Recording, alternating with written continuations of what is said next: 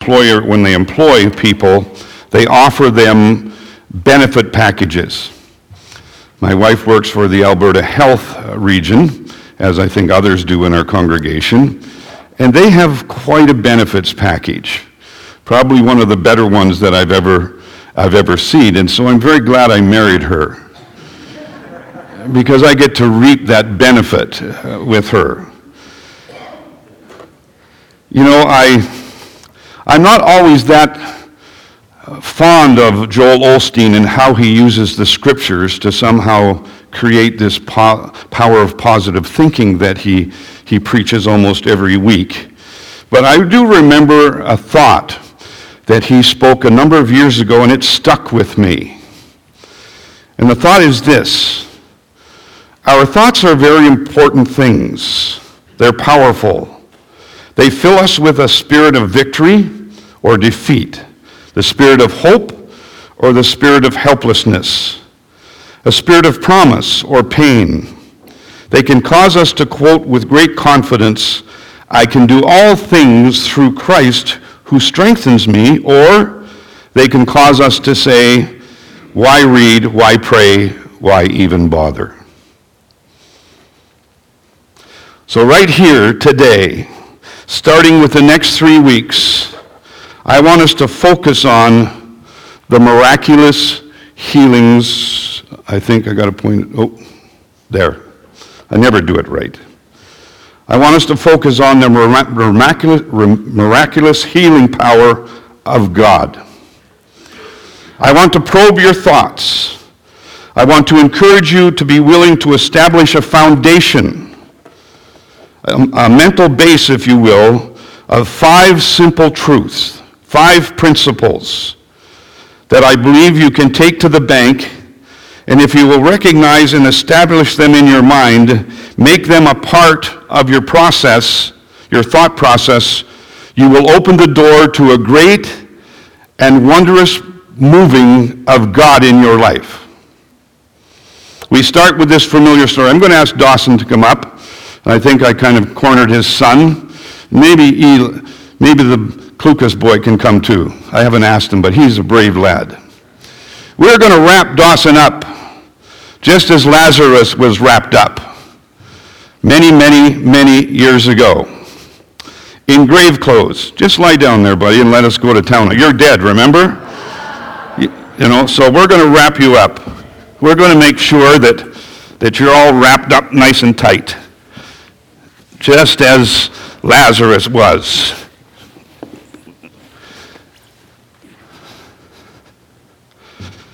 It's a familiar story.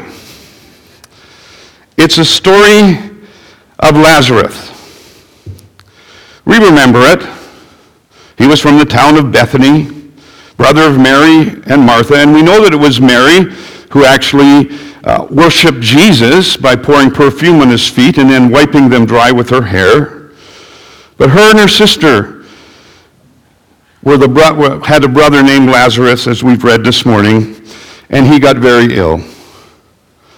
And he actually got quite sick. And because they knew Jesus and had been a follower of him, they rushed off and asked him if he might come quickly because Lazarus was ill. The amazing thing for me as we read this story in John verse 11, 5, chapter 11, 5, so although Jesus loved Martha, Mary, and Lazarus, he stayed where he was for a couple of days. Jesus delayed his journey to Bethany. It's well worth us understanding that Jesus will never vary from the Father's plan. So by the time he arrives in Bethany, Lazarus has passed. Of course, there is great pain, and probably, if, if Mary and Martha are like me, just a little bit of anger that Jesus hadn't come. But God's plan starts to unfold and become clear. He uses this event to show his power through the spoken word. He, he calls Lazarus to come forward from the dead. Then we read in verse 44 And he, he who died came alive. Lazarus had been wrapped in grave clothes. He was prepared for a proper burial following his passing.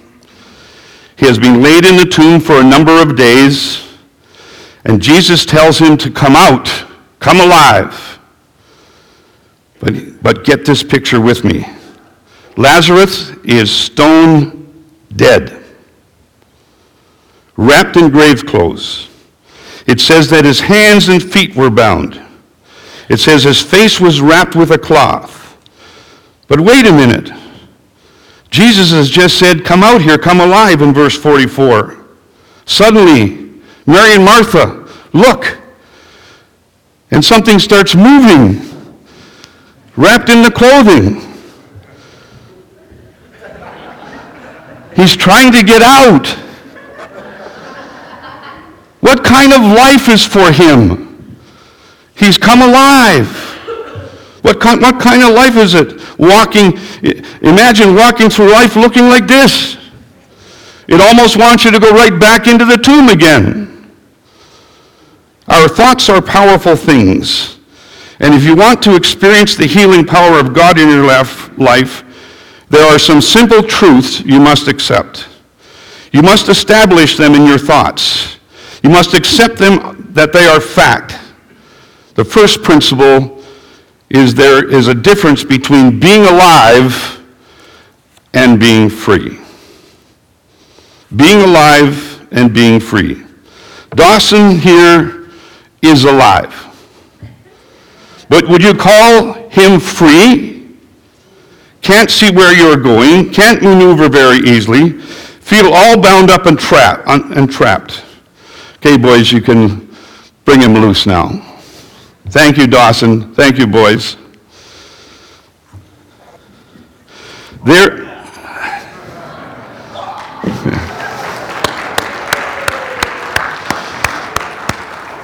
there is a difference.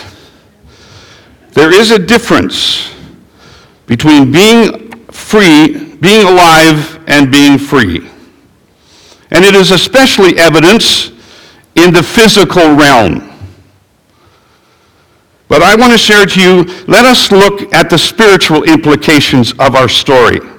Because they are the important implications that allow us to move ourselves towards the mighty power and the benefits of the cross of Calvary.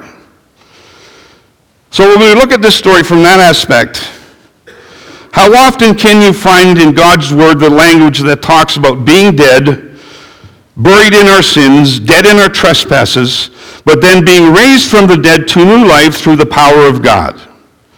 That kind of language is all through the Gospels and the Bible.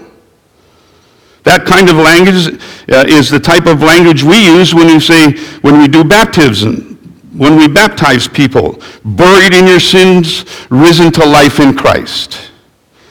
But just like with Lazarus, being alive, being forgiven for your sins, being raised in new life in Christ doesn't mean that you are free. Where do I draw that from? I think you know what I'm talking about. I don't think there's anyone in this room that can't testify to times when he or she sat in a chair, staring out a window, thinking, God, what is wrong with me? If I've been saved by your grace, why do, why do I feel like a prisoner? Why am I still struggling with so many hurts, failures, physical illness, and challenges? Is this really as good as it gets? In case you're not sure, I declare to you the answer is no, that is not all it is or all it will be. But it starts in our thoughts and beliefs when we accept the truth that there is a difference between being alive and being free. I don't know if you've ever followed the rest of Lazarus' story. I've read it several times, but it kind of popped out at me this week while I was studying. As a matter of fact, I don't think I've ever heard too many messages on Lazarus. But if we went to John 12, verse 9, we read this. When all the people heard of Jesus' arrival, they flocked to see him and also to see Lazarus, the man Jesus had raised from the dead. Then the leading priest decided to kill Lazarus, too, for it was because of him that many of the people had deserted them and believed in Jesus. That's kind of a bummer, wouldn't you say? Think about it. I mean, first you get sick, then you die. That kind of sucks. Then you begin to stink after four days in the tomb. But along comes that sweet voice, raises you from the dead, orders those around you to loose you, and you are off to the showers, ready to, better, ready to begin a new chapter in your life. Things are really going your way, wouldn't you say? Well, only if you consider a bounty on your head as things going your way. Because that is what Lazarus had. Not just a bounty, but a bounty from the chief priests of the people. Talk about turning the tables. One minute you have been raised from the dead, and the next minute you see on, you see on CNN that the Pope has wants you killed. That sucks. If you want to experience God's healing power in your life, if you really want to see God move over the next few weeks and months in your life, it requires a second principle and understanding.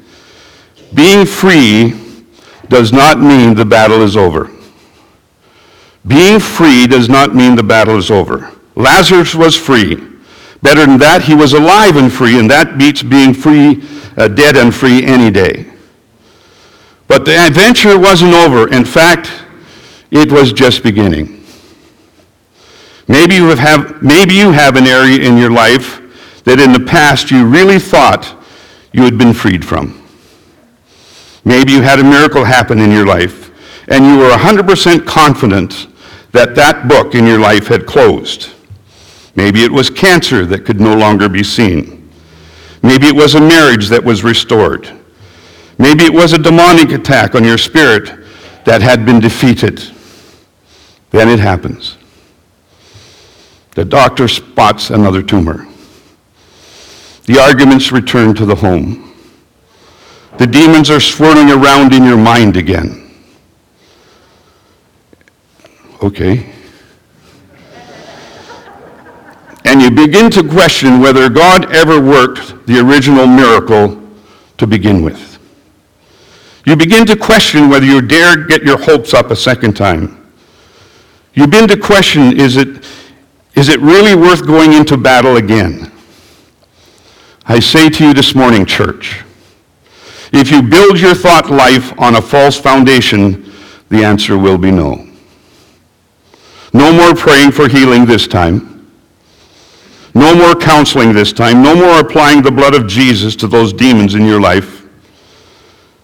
With a false foundation of thought, it will be game over. Time to give up. But when you build your foundation on the truth of God's Word, you will understand that being free doesn't mean the battle is over. It doesn't mean you're some kind of freak who just doesn't get it. It doesn't mean that you lack the faith to experience true victory. It just means that through Him, we are more than conquerors, and He is about to work another miracle in your life. That is where I want you to start. Understand that being alive doesn't mean that you are free. And that even if you are free, it doesn't mean the battles are over then you can take these two truths and apply them to the next three principles, and we will find our victory. Dale read this morning in Luke the story of a large crowd who was coming down from the mountains to find, to, to find Jesus. He saw Jesus coming from the mountains, and a large crowd gathered as he came down. And a father cried out to Jesus in his pain and in his suffering and in his sorrow. He cried out to Jesus to help his son, who was captured by evil spirits. But not only was he captured by evil spirits, but he was physically damaged when they would throw him to the ground. His body would get bruised and broken. Imagine the life of that young man, simply walking down the street. Simply walking down the street. And these things will happen. Our story brings us to three sub principles. The first one being healing begins with spiritual deliverance. True healing begins with spiritual deliverance. The first thing Jesus did in answer to the Father about his Son was rebuke the unclean spirit. And that is where Jesus always starts the healing process with spiritual deliverance. Turn to Luke 5 if you have your Bibles or if you want to go read it, the chapter 5, verse 20. It's the story of a, um, a paralytic who lies before Jesus just after being lowered from the roof by his friends. And Jesus sees very clearly that the man needs physical healing. But listen to what the Bible says. He said, Man, your sons your sins are forgiven you. Spiritual deliverance. Turn a couple chapters over to Luke 7. Jesus comes across a woman who is about to be stoned because she can't seem to keep straight who she is supposed to be sleeping with. Socially, she is an outcast. Physic- physically, she is looking death in the face, and emotionally, she has been reduced to a piece of meat for the pleasure of men. And Jesus looks at her and says, Your sins are forgiven you. Spiritual deliverance.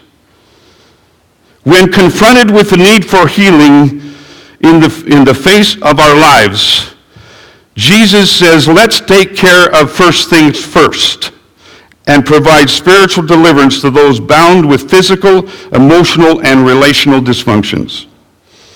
What am I saying? I'm saying this.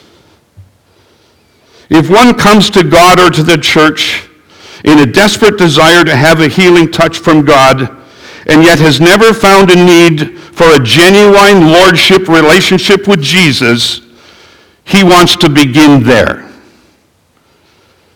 He won't go to the second half of the miracle without performing the first half. The first half. It is scary to me to recognize that many people come to church and listen to the TV healers looking for God somehow to come down and touch their life in some healing way, emotionally, physically, mentally, or spiritually, but never recognize Jesus as Lord. Never recognize that Jesus is the pathway to healing. And if you don't recognize him, not only for salvation, but he is the Lord of your life, and you don't fall in that kind of surrender, then Jesus can't do the second part. I don't know if you ever realized this, but Lazarus died again. Physical healing is small potatoes compared to, the, to being spiritually free to experience the fullness of God through a relationship with Jesus. Sometimes we are more focused on the need for healing than we are on the Savior. One is temporal, one is eternal. Let me look at it, let's look at it this way. If I was to offer you a choice between two gifts this morning, the first was, most, was the most beautiful, brand new 2017 vehicle you have ever seen. Leather interior, wood grain, your favorite color, CD player, GPS mapping, DVD screens in the backs of the headrests, power everything. An incredible vehicle. The second was a 2015 Toyota base model. No DVD, no GPS, just radio manual transmission, cloth interior, hand crank windows, and pull up locks. The only thing powered in that was the engine. Two free gifts you can pick from. But if I told you that if you pick number one, the sweet ride, it is yours for 12 months, then I take it back. Yours to use and drive for a year. If you pick car number two, it's yours to keep. As long as it runs, in fact, I'll even put an unlimited mileage, lifetime warranty, bumper to bumper deductible. Which one would you pick?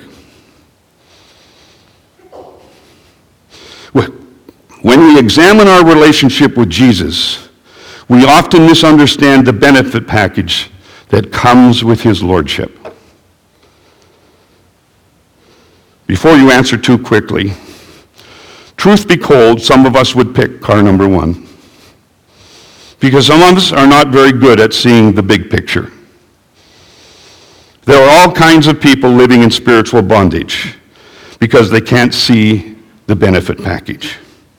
They think, they're truly, they think that their truly serious problem is physical. So they take car number one. If I could just feel better, if I could just live pain free, what I wouldn't give. Please don't miss this today. If you, if you want to not just be alive, but to be free, and if you want to be victorious in the continual battles of life that accompany that freedom, don't choose the lesser things. Don't choose the lesser things. Start with the greatest. Make sure you have been delivered spiritually. Make sure you have fully given yourself over to Jesus. Make sure you have surrendered to his Holy Spirit and you are ready to denounce the things of sin that have so easily ensnared you.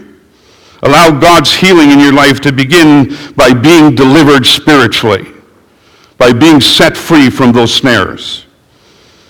In our passage about this young boy, Jesus says, first things first. Jesus identified, we got to get rid of those demons first. So he rebuked the unclean spirit. But that was just the first miracle. The next one is a biggie. Some of you are really going to struggle over the next few weeks to allow this truth to become foundational in your mind and life. You are going to struggle to believe you have the right to expect such miraculous workings. But it is a biblical truth and part of God's benefit package. Healing includes physical healing.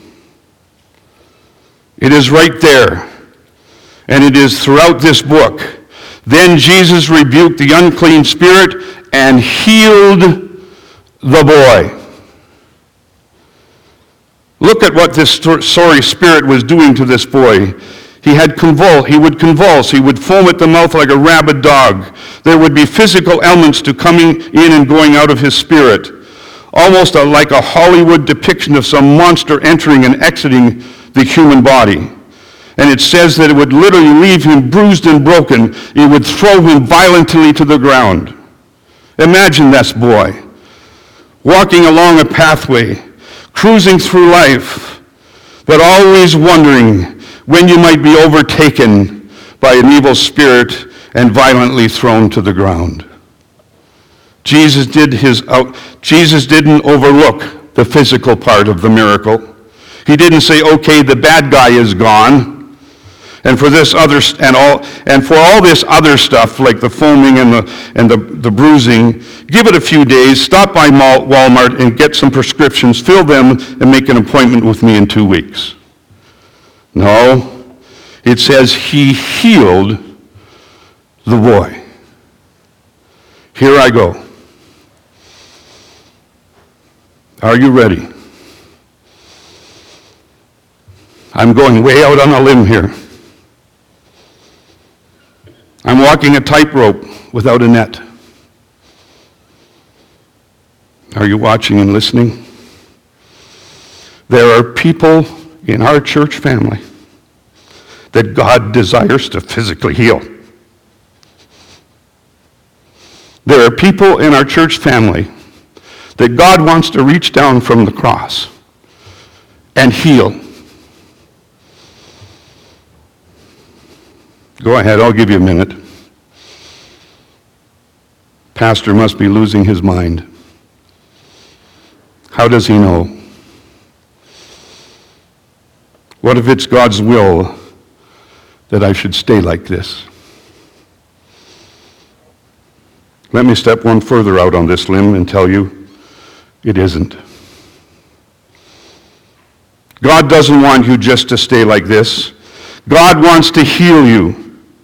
But you are going to have to install some fundamental truths in your thinking, establish a pillar of truth in your life, and admit, believe, and declare that God physically heals people today. It did not end in the apostolic age.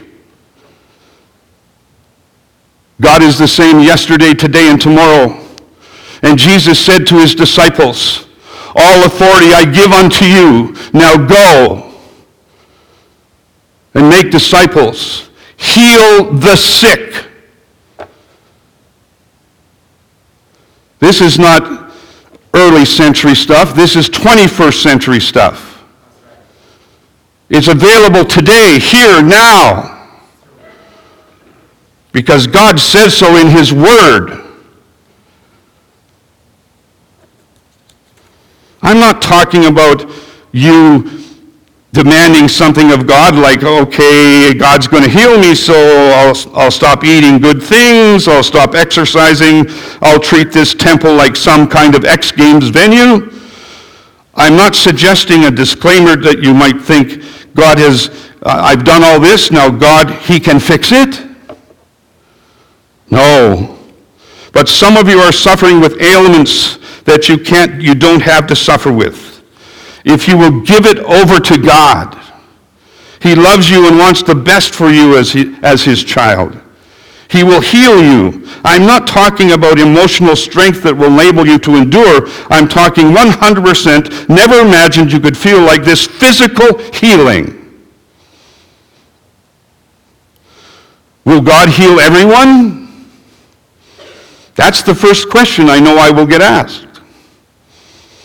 Because it's the question I ask God. My answer I can only tell you, I can only allow myself to believe that He can. Truth being said, I have an expectation as leader of this church that He will.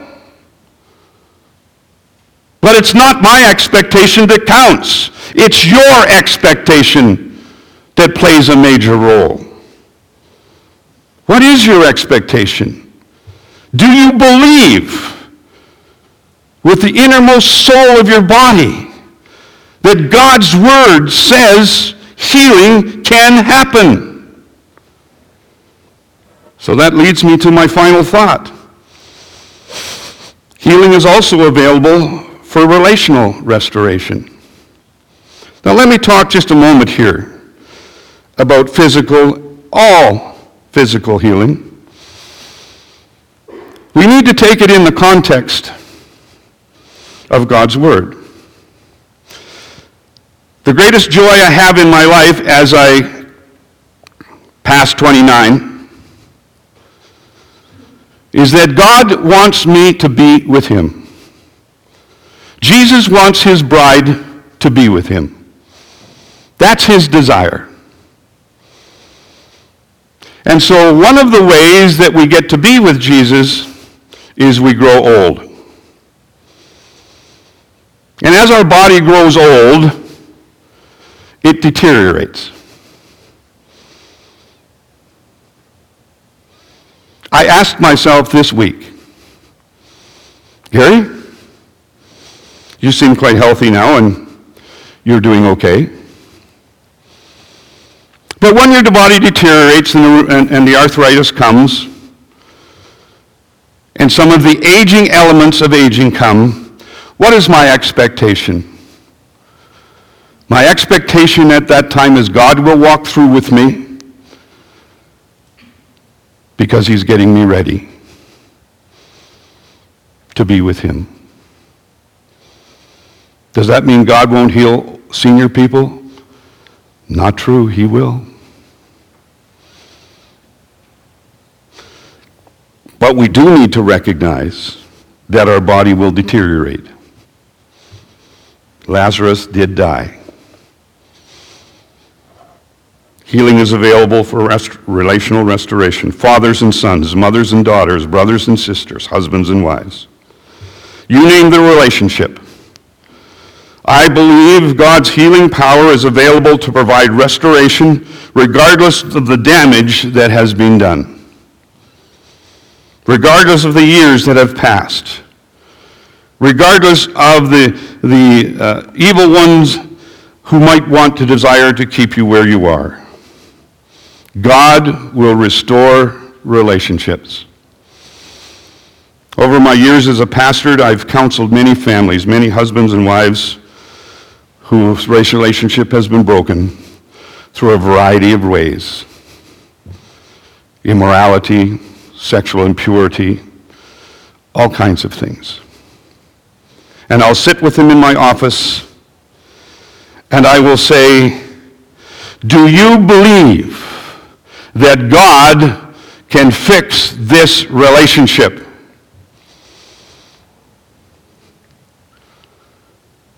And if they say, no, it's gone too far, I pity them.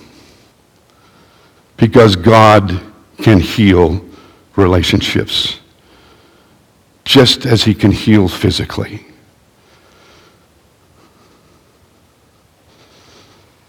There is hope for healing. Do you believe it? Do you believe it?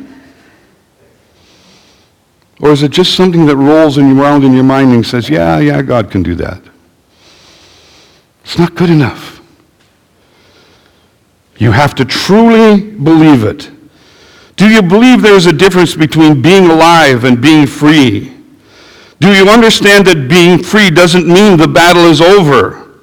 Are you ready to acknowledge that within God's power resides the necessary authority to bring spiritual deliverance and physical healing and relational restoration. You'll find in your bulletin this morning, I'm going to ask Jason and his team to come forward. You're going to find in your bulletin this morning a slip of paper. I'm going to speak next week on the mindset of healing. And we're going to conclude our three weeks with a healing service.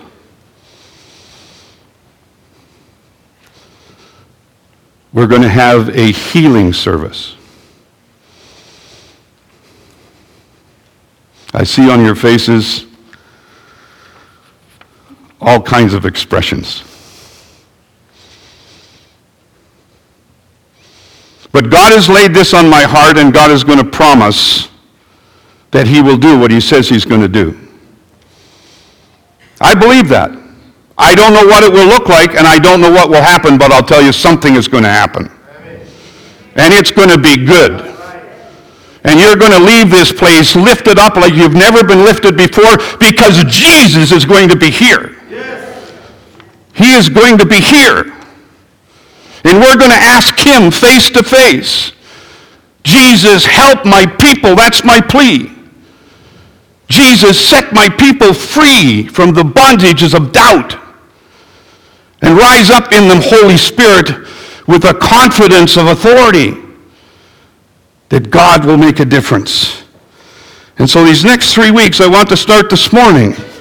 Let me ask you this. I better get my notes because I don't want to forget what I wrote. Take the slip of paper that is inside your bulletin. Take out that piece of paper and I want you to do something today.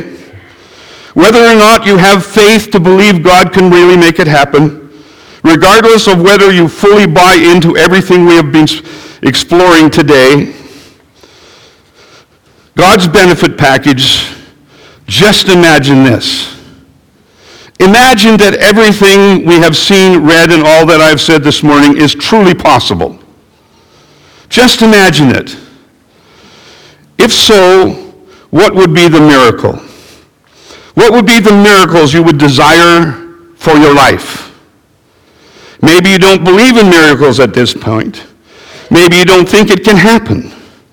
But if it did, what would you be what would be the miracle or the miracles you would desire for your life? If you don't believe it, that's okay cuz I do.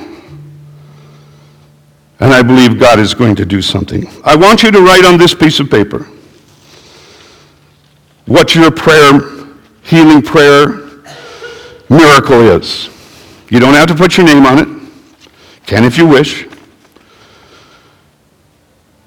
And I'm going to have a prayer in a moment. And then we're going to sing a closing number. And when you sing that closing number, I want you to come either through that closing number or after the service, or if you still need a little courage and you want to pray about it at home first, come and drop them in this brightly colored box, the prayer box. That's your part. That's part one. Part two is I invite you.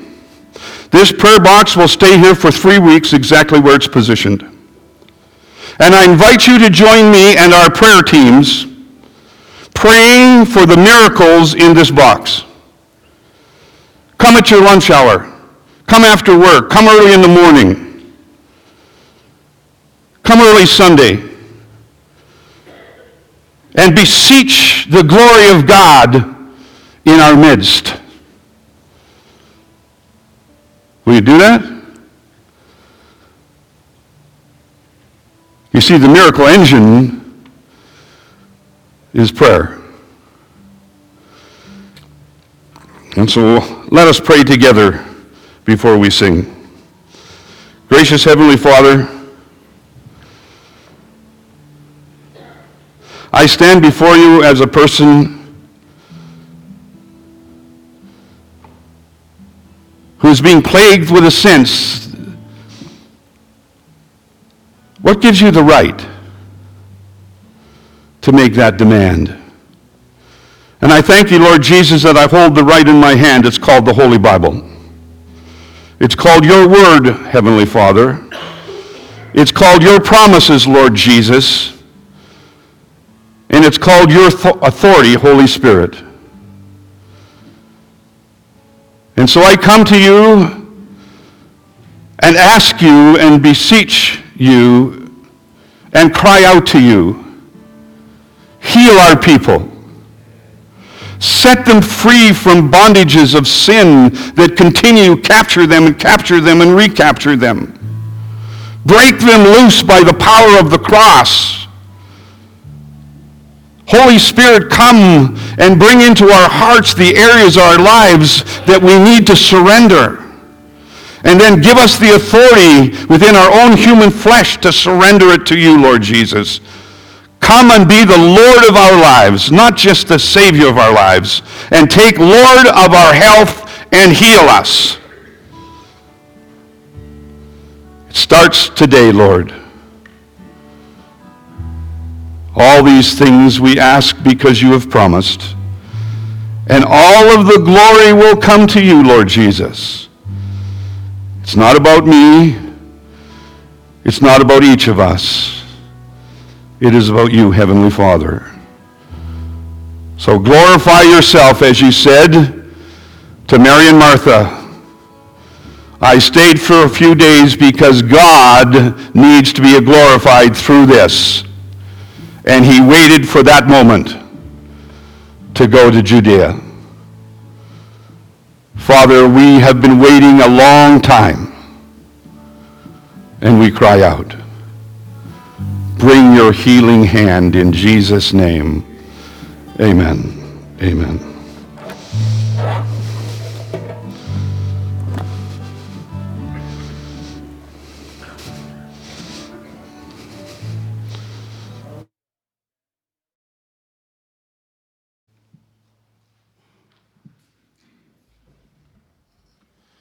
We're going to close the service with the song Faithful One.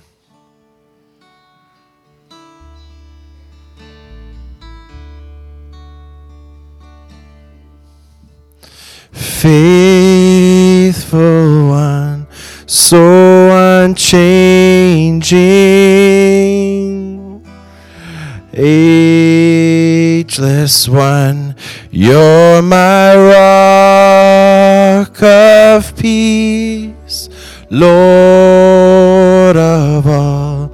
I depend on you. I call out to you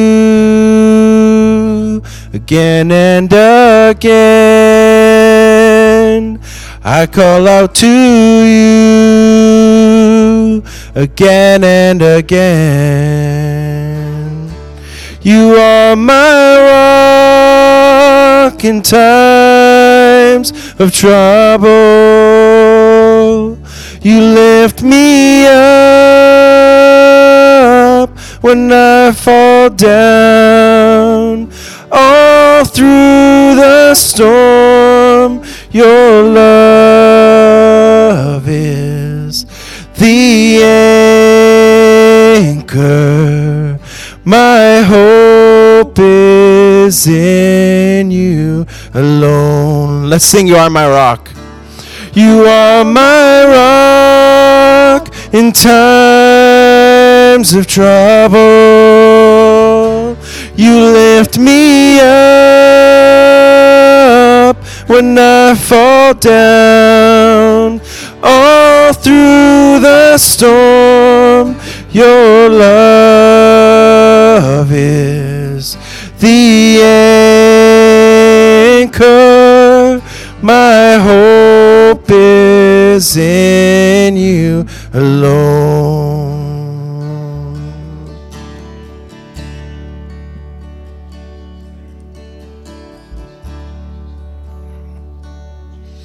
Let's just sing that chorus one more time. And um, maybe just as we sing it, let's just um, very intentionally surrender ourselves to the Lord. And as we sing, You Are My Rock in Times of Trouble, I got to ask myself how many other rocks I try to climb up on other than Jesus. So um, it's as much a commitment, too, as we sing uh, that this is truth, but that we uh, need His strength to. To actually be the firm foundation that he he is capable of. Let's sing that. You are my rock in times of trouble. You lift me up when I fall down. All through the storm, your love is the anchor. My hope is in you alone.